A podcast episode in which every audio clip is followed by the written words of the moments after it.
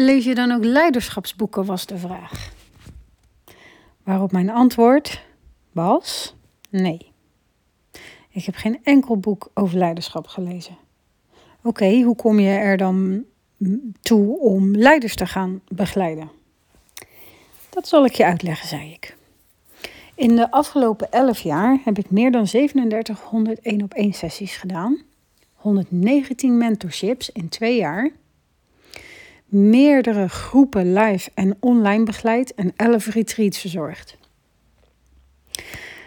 Alle sessies die ik deed en mensen uit alle beroepsgroepen, dus van docent tot CEO, tot leidinggevende, tot moeder, tot vader, tot schoonmaker, tot echt alle beroeps, uh, beroepslagen, maar ook allerlei soorten mensen, werd me heel erg duidelijk, dus door het begeleiden van mijn cliënten, één op één en in een groep, werd het mij heel duidelijk waar het continu om gaat. En dat is leiderschap. En bij alle sessies, in, bij alle mensen, is het leiderschap linksom of rechtsom gegroeid. Afgelopen winter ben ik door een ongelooflijk diep dal gegaan. Ik denk dat ik nog nooit zo'n diepe put heb ervaren als afgelopen winter. En, of afgelopen winter. Het is een periode van een maand geweest waarin er iets zo intens omhoog kwam en aan de oppervlakte, waar ik blijkbaar aan toe was om dat nu te ervaren en te transformeren, want anders komt het niet. En daarna is vrouwelijk leiderschap ontstaan. Maar het was al aanwezig. Ik schreef op mijn socials 2021, maar in 2020 had ik alles al klaargezet. De pagina, het aanbod, alle teksten, alles was klaar om met vrouwelijk leiderschap naar buiten te treden.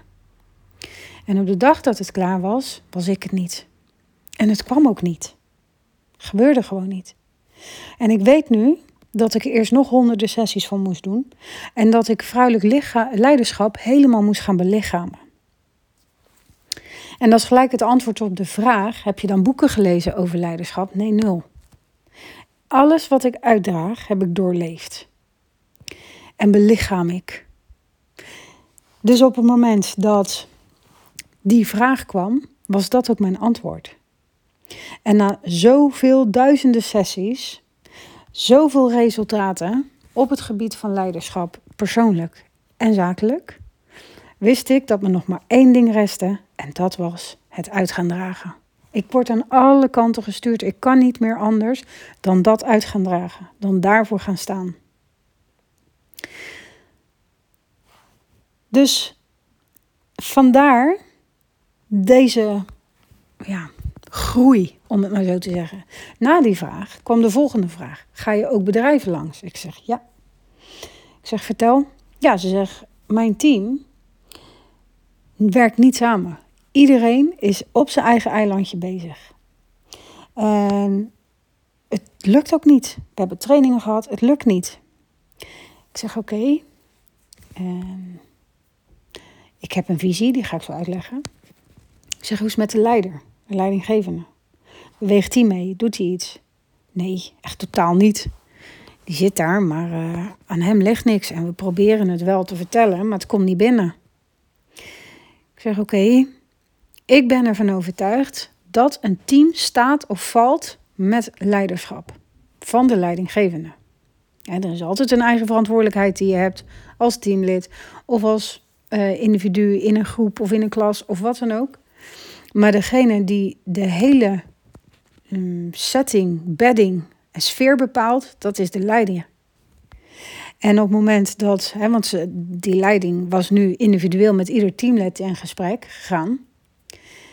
En er waren hele kleine openingetjes waarbij ze een klein beetje bereik hadden. Toen zei ik, als ik met jouw team ga werken, of met jou, en jij gaat terug naar die werkgever, en exact hetzelfde gebeurt, wat, is dan, wat zijn we dan aan het doen?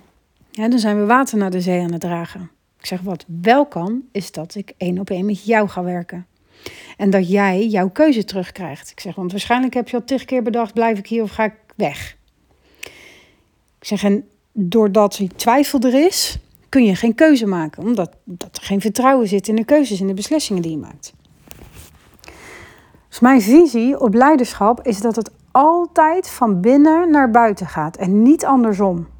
Dus als een team niet functioneert, dan heb je als eerste te kijken naar degene die het leidt. Als een bloem niet functioneert, dan ga je niet aan de bloem sleutelen, maar aan de grond. Aan de voorwaarden om die bloem te laten groeien. Aan de voorwaarden om dat team te laten samenwerken en te groeien. Als een kind niet goed in zijn vel zit of niet functioneert, dan ga je niet aan het kind werken, dan ga je aan de ouders mee aan de slag.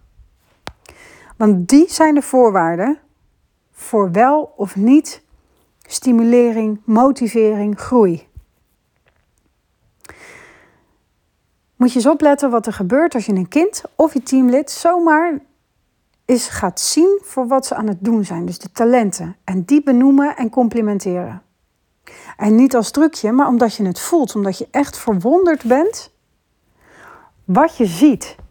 Van wauw, wat doe je dat goed. En omdat je weet dat jij dat talent niet bezit. Dus zonder ben je niks als leidinggevende. Dus leiderschap is in mijn ogen komt altijd van binnen naar buiten en niet van buiten naar binnen. En ook niet door te rommelen in het team, altijd van binnen. Vrouwelijk leiderschap gaat over verbinding. Dus dat gaat over een bepaalde.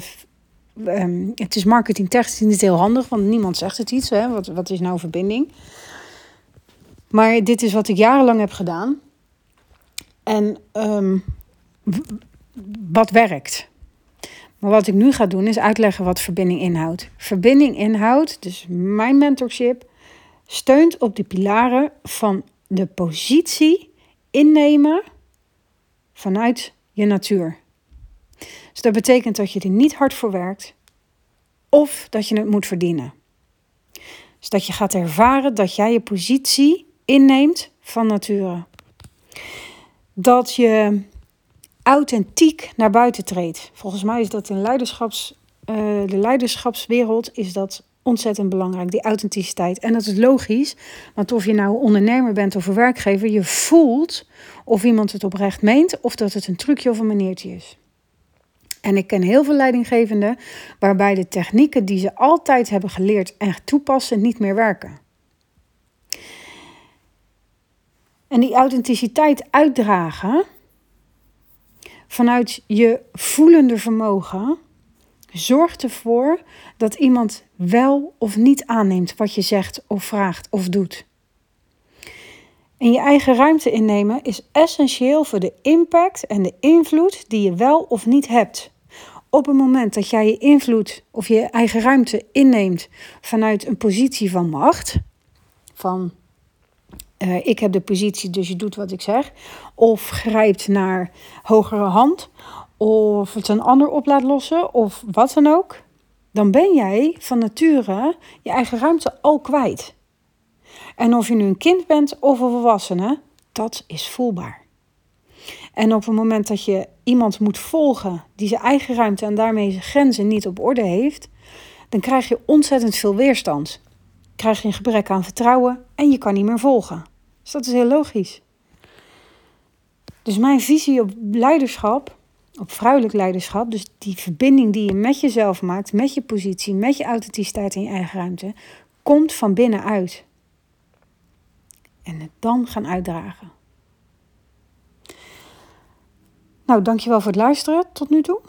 Ik hoop dat je er wat aan hebt. Zodra je een vraag hebt of je wil iets delen of je wil met me samenwerken, stuur me even een berichtje via Insta of via LinkedIn of de mail of de website. En dan uh, hoor ik je graag.